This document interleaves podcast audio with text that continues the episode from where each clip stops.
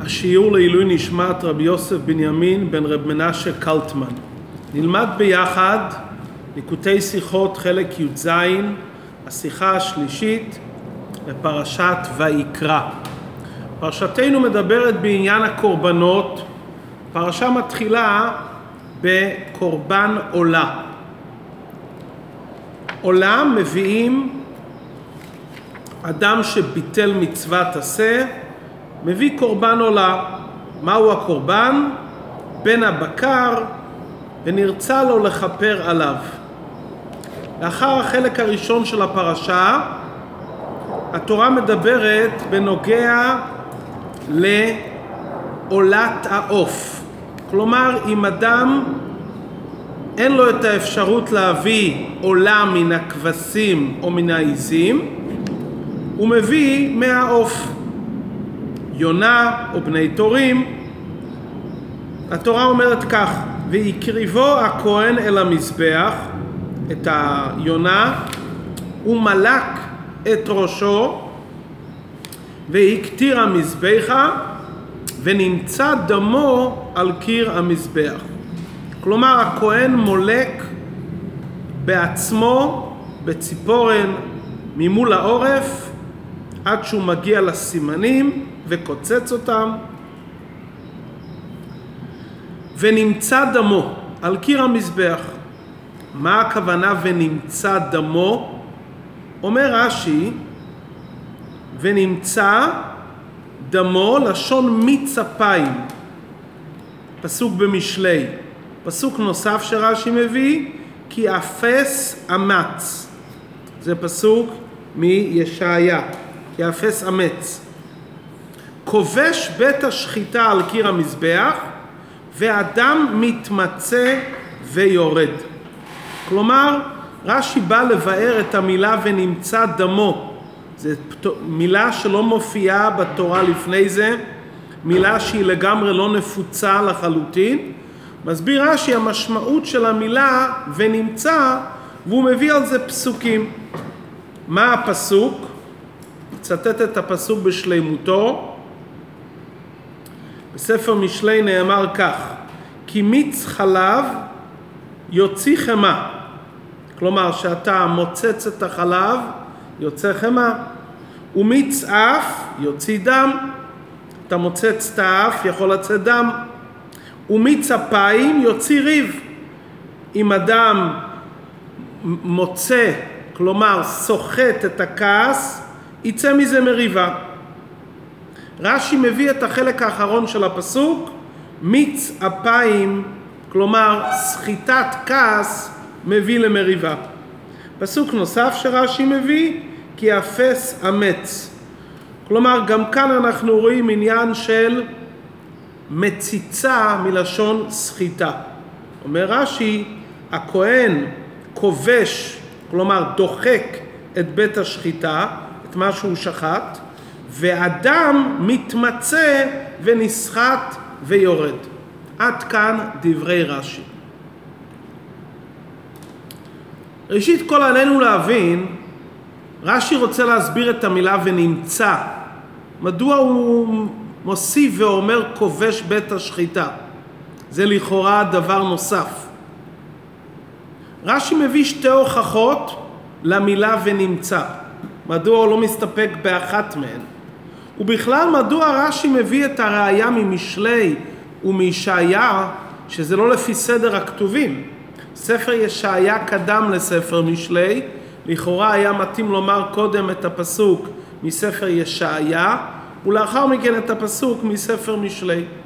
ובכלל הפסוק ונמצא שרש"י רוצה להביא אותו, להביא דוגמאות מהנח שמובא הפסוק ונמצא בלשון של סחיטה, רש"י יכל להביא פסוק קודם מספר שופטים. בספר שופטים מסופר על גדעון וימץ טל. שופטים זה לפני משלי, שופטים זה לפני ישעיה. מה גם מעניין שבספר משלי, שרש"י מביא את המילים בפסוק מיץ אפיים, רש"י אומר כמו שלמדנו בשופטים וימץ טל. כלומר שרש"י עצמו מתייחס למילה ונמצא, הוא מביא את ההוכחה מספר שופטים. מדוע כאן רש"י לא מביא את פסוק בשופטים ומביא רק את הפסוק ממשלי והפסוק בישעיה? והשאלה הכי מעניינת, הרי הפסוק מזכיר את המילה מיץ פעמיים לפני מה שרש"י אומר. הלשון של הפסוק, כי מיץ חלב יוציא חמא, אחד. שתיים, ומיץ אף יוציא דם. שלוש, ומיץ אפיים יוציא ריב. רש"י רוצה להביא ראיה שהפירוש נמצא, זה נסחט. מדוע הוא לא מביא את תחילת הפסוק? מדוע הוא מביא רק את סיום הפסוק מיץ אפיים? שבפסוק עצמו מובא מיץ חלב יוציא חמא, אתה סוחט את החלב ויוצא חמא, ומיץ דם, מיץ אף מוציא דם, רש"י מביא רק את ההוכחה מסיום הפסוק. בוודאי שהדברים האלו יש בזה ביור. גם מדוע רש"י לא הביא את הפסוק בשופטים, מדוע רש"י מביא כאן את סיום, סיומת של הפסוק. כדי להבין את כל זה, עלינו לבאר מה היה קשה כאן לרש"י מלבד רצון רש"י להסביר לנו את הפירוש המילולי של המילה ונמצא. כי זו פעם ראשונה שבתורה כתוב המילה ונמצא. המילה ונמצא זה לשון נפעל, כלומר הפעולה נעשית כמאליה. אדם נסחט כאילו מעצמו על קיר המזבח. כשהתורה אומרת והקטיר המזבחה, הכהן עושה פעולה. כשהתורה אומרת שהוא מולק, הוא עושה פעולה. כשהתורה אומרת ונמצא דמו, זה משהו שנעשה בדרך ממילא. וכאן רש"י רוצה לענות על שאלה. קורבן עולה, שלמדנו עליו בתחילת הפרשה, יש בו שחיטת הבהמה, יש זריקת הדם על המזבח והכתרה. מדוע בעולת העוף אנחנו לא מוצאים עבודה שדומה לזריקת הדם שעל גבי המזבח? הרי בכל קורבן ישנם כמה מלאכות חשובות שמכשירות את הקורבן. שחיטה, זריקת הדם, הקטרת ההימורים. אז בקורבן רגיל הוא שוחט, לאחר מכן הכהן זורק בידו, באצבעו, על גבי המזבח. עולת העוף, אנחנו מוצאים שבמקום שחיטה יש מליקה, המליקה זה מעין שחיטה בעוף, מובן, אבל השאלה נשאלת, מדוע אנחנו לא מוצאים את עניין הזריקת הדם הנעשית בעולת באימה גם בעולת העוף? הכתרה יש, שחיטה יש. מדוע אין את העניין של זריקת הדם? הרי בכל הקורבנות זריקת הדם זה דבר חשוב מאוד, לזרוק את הדם על גבי המזבח. לכן, רש"י מביא כאן הסבר שהמשמעות של המילה ונמצא, הכוונה לומר שיש כאן פעולה של הכהן שהוא כובש את בית השחיטה, כלומר הוא סוחט את בית השחיטה, וכתוצאה מזה שהוא סוחט את בית השחיטה לאחר שהוא מלק, אז אדם נזרק על גבי המזבח. כלומר האמת גם בעולת עוף יש גם את הפעולה של זריקת אדם על גבי המזבח. לא באצבע ולא בכלי, אלא עצם הדבר שלאחר המליקה הוא כובש וסוחט את בית השחיטה, אז אדם נזרק ונסחט על גבי המזבח. אז זה לא מאליו, זה בא כתוצאה של פעולת הכהן. כלומר, היינו יכולים לחשוב שהזריקה נעשית מאליה, כמו שהלשון הפשוט של הפסוק, ונמצא, כביכול זה מגיע לגבי המזבח. אבל כאן היינו מחסירים את הפעולה של הכהן. והרי פעולת זריקת הדם היא פעולה חשובה שנעשית על ידי כהן. אומר רש"י, גם בעולת העוף, בעצם זה שהכהן כובש וסוחט את בית השחיטה, נעשה כאן פעולה של זריקת הדם על גבי המזבח. זה לא שהוא זורק את הדם, אלא עצם הדבר שהוא סוחט, זה גורם שהדם נזרק וניתז, נסחט ונזרק, ניזד, ניתז על גבי המזבח. נו, רש"י רוצה להביא ראיות לדברים שיכול להיות פעולה, שהיא לכאורה פעולה מסוימת, שהיא בעצם גורמת למעין זריקת הדם על גבי המזבח. מביא רש"י הוכחות לפירושו משני פסוקים. שבשני הפסוקים הללו אנחנו מוצאים שהמשמעות של המילה ונמצא זה פעולה שהאדם כובש משהו, הוא סוחט משהו. לזה רש"י רוצה להביא ראיה. מה הפסוק במשלי? מיץ חלב יוציא חמאה, מיץ אף יוציא דם. החלק הזה בפסוק הוא לא ראיה לענייננו, מדוע? זה שיוצא חמאה מחלב, זה יוצא לא על ידי סחיטה, זה יוצא על ידי חיבוץ. יש מכים על החלב, ולאט לאט יוצא חמאה. לפעמים החמאה יוצאת מהחלב באופן אוטומטי, הרבה זמן שזה שוהה ביחד, ואז נפרד אחד מהשני ונהפך להיות עניין של חמאה. כלומר, אין כאן פעולה של סחיטה, לא חייב שיהיה סחיטה, יש כאן חיבוץ, ואז זה קורה.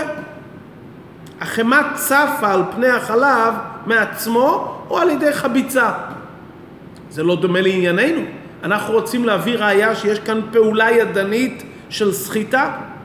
החלק השני של הפסוק, שהפסוק אומר, ומיץ אף יוציא דם, מישהו לוחץ על האף, הדם ניגר מהאף בדרך ממילא. קורה לפעמים שיש נזילה של דם, זה לא שאתה סוחט וכובש את האף ויוצא דם, זה יכול להיות פעולה בדרך ממילא. ומה רש"י רוצה להביא ראייה? שיש פעולה של הכהן גם בעולת העוף. לכן מביא רש"י רק את סיום הפסוק. מצפיים יוציא ריב. מצפיים יוציא ריב זה סחיטה. איך קורה כעס? מישהו אמר לי איזה מילה, מישהו הביא אותי לאיזה מצב שהוא לחץ אותי וסחט אותי והכעס יצא כלפי חוץ. או, זה ראיה לענייננו, שלפעמים הכעס יוצא החוצה, בדרך כלל שכעס יוצא החוצה, אולי תמיד, זה באמצעות שהיה פה איזה מצב נפשי שסחט אותי, והמצב שסחט אותי גרם יציאה החוצה, וזה מביא להתפתחות של מריבה, כלשון הפסוק, מצפיים יוציא ריב. זה דוגמה לענייננו. שיש כאן איזו פעולה של סחיטה, והסחיטה גורמת שמתפתחת מריבה. גם בענייננו הכהן סוחט את בית השחיטה, ואז יוצא דם. הבנו יפה מדוע רש"י מביא רק את הסיומת ולא את הדוגמאות הראשונות בפסוק. רש"י מביא אבל עוד פסוק מספר מישעיה. שם כתוב כי אפס אמץ. מדוע רש"י לא מסתפק בראייה הראשונה מספר משלי? כפי שאמרנו, מיץ אפיים יוציא ריב זה לא לחיצה פיזית, זו לחיצה נפשית. היה פה לחיצה, מצב נפשי שלחץ עליי וגרם שיצא כעס ומריבה. אנחנו רוצים להביא ראייה שהמילה ונמצא זה גם על פעולה גשמית. הרי פה מדובר לא על משהו נפשי, שהדם של הקורבן יוצא באופן נפשי. הכהן מולק ואחר כך בידו כובש את בית השחיטה. לכן רש"י מביא עוד ראייה נוספת, ששם מדובר בפסוק בישעיה על חלב וחמאה שנחלבים מהצאן והבקר. כאן זה עשייה ממש. מכים או סוחטים, אבל יש כאן עשייה פיזית. כלומר, רש"י מביא ראייה ראשונה שיש כאן מציאות של סחיטה, אבל זה סחיטה נפשית. מוסיף רש"י עוד ראייה, הנה בפסוק שמדבר כי אפס אמץ, מדובר על סחיטה פיזית. נשאלת השאלה לצד השני, אשר רש"י יביא רק את הפסוק השני, שמדבר על חלב וחימה שנחלבים מצאן ובקר, וזה הפסוק בישעיה כי אפס אמץ. מדוע רש"י לא מביא רק את הראייה השנייה? כי בספר ישעיה המילה מץ באה להדגיש לא את הפעולה של הסחיטה. היא באה לדבר על העושר והכבוד שהאדם נוחל בעקבות הרכוש שלו. כלומר, האדם הזה הגיע לעושר וכבוד כתוצאה מזה שהצאן והבקר שלו נחלבו. בלשון רש"י שם בישעיה, המיץ שלך, עושרך וכבודך שהיה לך על ידי צונך ובקרך, שאת מוצץ מהם חלב וחמאה. כלומר, הפסוק מדבר שם בדימוי. איך הגעת לעשירות ולכבוד? בזכות מה שהשם בירך אותך בצאן ובקר. אז יצא לך עושר וכבוד בזכות זה. כלומר, אין הכוונה שם לומר לעצם הפעולה, אלא שם מדברים שיוצא דברים טובים כתוצאה ממה שהשם בירך אותך בצאן ובקר. כלומר, אנחנו רוצים לשלב פה בין שני דברים. פעולה פיזית שנעשית בשעת מעשה, ופעולה שעל ידי סחיטה נגרם תוצאה. אז אם הפעולה נעשית ממילא, זה לא דוגמה לענייננו. כי אנחנו רוצים להביא ראייה על פעולה פיזית שנעשית בפועל. הפסוק בישעיה מדבר על תוצאה. יש כאן תוצאה של השירות שבאה לך כתוצאה מסחיטת צאן ובקר. לא מדברים על הפעולה, אלא על התוצאה. אנחנו רוצים לדבר על פעולה פיזית שגורמת תוצאה. פעולה פיזית שגורמת תוצאה, אנחנו צריכים לשלב את שני ההוכחות. גם הוכחה שיש כאן פעולה של סחיטה, אבל זה סחיטה נפשית, זה הפסוק במשלי, ולאידך הפסוק בישעיה שמדבר על משהו פיזי שנסחט, אבל כאן מדברים בעיקר על התוצאה. שילוב של שני הפסוקים ביחד נותן לנו את ההסבר בענייננו שיש כאן פעולה פיזית של הכהן שהוא סוחט את בית השחיטה וכתוצאה מזה אדם נמצא ונזרק על גבי המזבח. נשאר לנו עדיין להבין מדוע רש"י לא מביא את הראייה מספר שופטים. שם כתוב וימץ טל מן הגיזה, ואת הפסוק הזה רש"י מביא במשלי. הסברת הדברים כך, שפותחים את הפסוק בספר שופטים, נאמר בנוגע לגדעון, ויזר את הגיזה וימץ טל. מסביר רש"י מה זה ויזר את הגיזה? הוא סחט את הגיזה, לשון מכבש. ואחר כך כתוב וימץ טל מן הגיזה מלוא ספל מים. רש"י לא יכול להסביר שוימץ שם הכוונה סחיטה. כי תחילת הפסוק אומר ויזר את הגיזה, שהוא סחט את הגיזה. ולאחר מכן מה הייתה התוצאה? שיצא מהגיזה טל כמלוא ספל. ואנחנו הרי רוצים להביא ראייה שוימץ זה לא תוצאה, אלא זה פעולה ממשית. אם הפסוק שם היה אומר רק וימץ, בלי ויזר, היינו אומרים, נו, יש פה פעולה. אבל הפסוק מספר שהוא קודם סחט את הטל. ולאחר מכן מה הייתה התוצאה? שיצא מלוא ספל טל מרוב סחיטה. אנחנו רוצים לדבר על פעולה. בספר משלי, שרש"י רוצה להסביר באופן כללי את התוצאה והשוויון, שכל הדברים האלו יש להם תוצאה שווה, רש"י יכול להביא את הראייה מ"וימץ טל". כי בספר משלי לא מדברים על הפעולה אלא התוצאה. התוצאה שנגרמת הן מלחית, מהכאה של חלב והן מדם שיוצא מהאף והן ממריבה. התוצאה היא כך וכך. אבל כאן רוצים לדבר בנוגע לעניין מעשי של פעולה. פעולה צריכים להביא את הראייה, כמו שאמרנו לעיל, מהפסוק שמדבר על מיץ אפיים, מישהו סחט אותי, והפסוק בישעיהו שמדבר על סחיטה גשמית, כמו כאן בענייננו שהכהן עושה את הפעולה של כובש את בית השחיטה, ואז ונמצא דמו על המזבח. בדם שיוצא על ידי הכאה, הרי רק הדם הראשוני יוצא על ידי ההכאה, אחר כך הדם נזרע מעצמו. גם משקה שיוצא על ידי לחיצה וסחיטה זה, מש, סליחה, דם שניגר, הדם הוא ניגר מעצמו. בלחיצה וחליבה יש כאן פעולה מתמשכת ותמידית. דם שניגר מהאף הוא ניגר. בשאיבה של חלב, שאיבת חלב, יש כאן תוצאה מתמדת כל הזמן. זה הראייה לענייננו, שיש כאן מציאות של סחיטת הדם על גבי המזבח באופן תמידי ומתמשך. עד כאן הסבר דברי רש"י לפי פשוטם של דברים, ביאור נפלא, דיוק בדברי רש"י, איך שהראיות שרש"י הביא לפי סדרם, ודווקא הפסוקים הללו, ואת אותם חלקים בפסוקים, מבארים מה הכוונה ונמצא דמו. בכל דבר יש הרי יינה של תורה.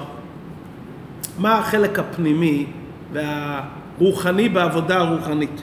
ידועים דברי הרמב"ן שהעבודות שנעשות בקורבן המכפר על האדם, האדם צריך לחשוב כי הוא חטא לאלוקיו בגופו ובנפשו, וראוי לו שישפך דמו וישרף גופו. לולא חסד הבורא שלקח ממנו תמורה את הדם של הקורבן מול הדם שלו. כלומר, הקרבת החלף של הקורבן והדם על גבי המזבח זה מסמל את התוכן שאדם צריך למסור להשם את התענוג שלו, שזה החלב, ואת החום וההתלהבות שזה הדם. לכן, בסוג הראשון של הקורבנות בפרשתנו, קורבן על העולה, שהוא מכפר על מצוות עשה, אומר רש"י ונמצא דמו. עיקר הכפרה זה על ידי זריקת הדם. מה זה הכפרה? תכבוש. מה זה כבישה? עבודה של התקפיה. תבטל את האני שלך, תכבוש, תסחוט, אז הדם מתמצא ויורד. תיקח את כל התענוג ואת כל הרתחד, רתיחת הדמים בענייני עולם הזה, תכבוש אותם, תסחוט אותם. לכן רש"י אומר לשון מצפיים יוציא ריב. יש כאן רמז פנימי לכל המשמעות של החטא ולאופן התשובה והכפרה שעל ידי החטא. חכמינו אומרים, כל הכועס כאילו עובד עבודה זרה. מסביר אדמו"ר הזקן בתניא, מה כל כך החומרה של כעס? כי בשעת הכעס נסתלקה ממנו האמונה. כאילו היה מאמין שהכל בא מאת השם, לא היה כועס. כעס מבטא ניתוק מהקדוש ברוך הוא. כאילו הוא עובד עבודה זרה. בעצם כל העבירות זה עניין של ניתוק מהקדוש ברוך הוא. כל עבירה זה סניף של עבודה זרה. זה הפירוש הפנימי, מצפיים יוציא ריב. העבירה גורמת ריב עם הקדוש ברוך הוא. בכעס זה בולט מאוד, כי כעס זה ניתוק מוחלט, מסתלקת ממנו האמונה, לא על כל עבירה נאמר כאילו כועס, כאילו עובד עבודה זרה. על כעס נאמר את זה כי כעס זה סיפור שיהודי באותם רגעים שוכח על האמונה. כל עבירה זה סניף של זה. כשיהודי מביא קורבן והוא חוזר בתשובה על העבירה, נעשה איתפחה. מצפיים יוציא ריב. הוא עכשיו כובש את כעסו, הוא מרגיז את היצר טוב על היצר הרע, מה זה תשובה? הוא כובש, הוא מבטש את היצר הרע שהביא אותו לעבור על רצון השם להתנתק מהשם, ואז במקום לריב עם השם רחמנא ליצלן, שזה היה העבירה שגרם כעס, עכשיו הוא רב עם היצר הרע. לכן הפסוק אומר מצפיים יוציא ריב לשון רבים. בהתחלה הכוונה הכעס שגרם לריב עם הקדוש ברוך הוא רחמנא ליצלן, ואחר כך הפוך, כשיהודי חוזר בתשובה אז הוא מפריש את עצמו מהאיסור, הוא כובש את היצר בשעת התשובה, הוא גורם ריב עם היצר במקום הריב שהוא עשה עם הקדוש ברוך הוא. שואל יהודי, רגע, אבל אני לא רציתי להתנתק מהשם. כמו שאמר אדמו"ר הזקן, יהודי לא רוצה להתנתק מהשם. נכשלתי בעבירה על ידי איזה עלילה, הקדוש ברוך הוא נורא עלילה, הוא גרם לי איזה משהו שאני אגיע לכעס ולמריבה איתו. ובל נידח ממנו נידח, סוף כל סוף אני אחזור בתשובה. נשאלת השאלה למה הקדוש ברוך הוא צריך את כל הירידה הזו. הרי בעצם הוא ברא את היצר הרע, והיצר הרע מסית אותי, ובסוף הוא אומר לי אתה תחזור בתשובה, אבל בסוף אני אעשה ריב עם היצר.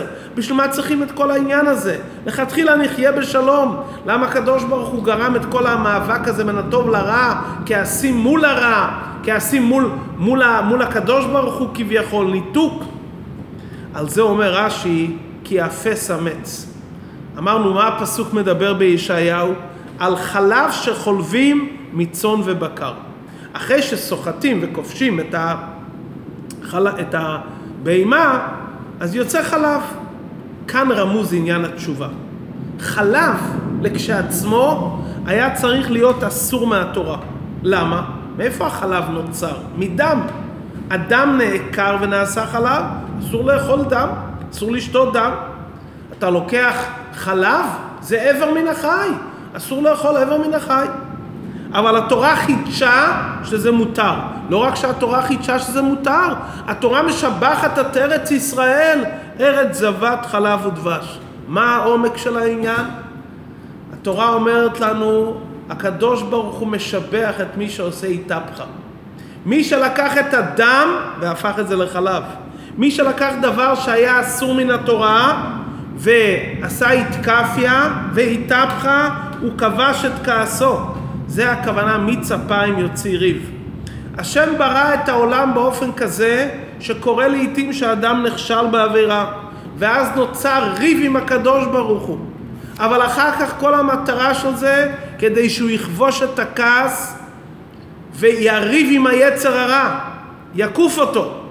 וזה הכנה והקדמה לא רק לריב עם היצר הרע, אלא להפוך את הרע לטוב. כפי שלמדנו בספר התניא באריכות פרק ט"ז, פרק כ"ז, אדמו"ר הזה כן מסביר את הפסוק כל פועל השם למענהו וגם רשע ליום רעה, גם הרשע וגם הרע נברא ליום טוב. איך? שישוב מרישו ויעשה הרע שלו יום ואור למעלה. כלומר העבודה שנברא הרע זה בשביל התקפיה והתהפכה. זה גורם נחת רוח לקדוש ברוך הוא, כמו שלמדנו בתניא, דברים חריפים או מחומצים, רק שהם מתובלים ומתוקנים היטב ונעשים מעדנים להשיב את הנפש. אז כל העניין הזה של הריב עם הקדוש ברוך הוא, רחמנא ליצלן, כל האפשרות הזו, זה כדי שכסוף כל סוף יהיה עניין של איתפחה, שאיתפחה חשוך עלי נאורה, הריב עם היצר הרע והפיכת הרע לטוב, יביא לעניין של הסתלק, המשכת, יקרא דקודשא בריחו בכולו עלמין.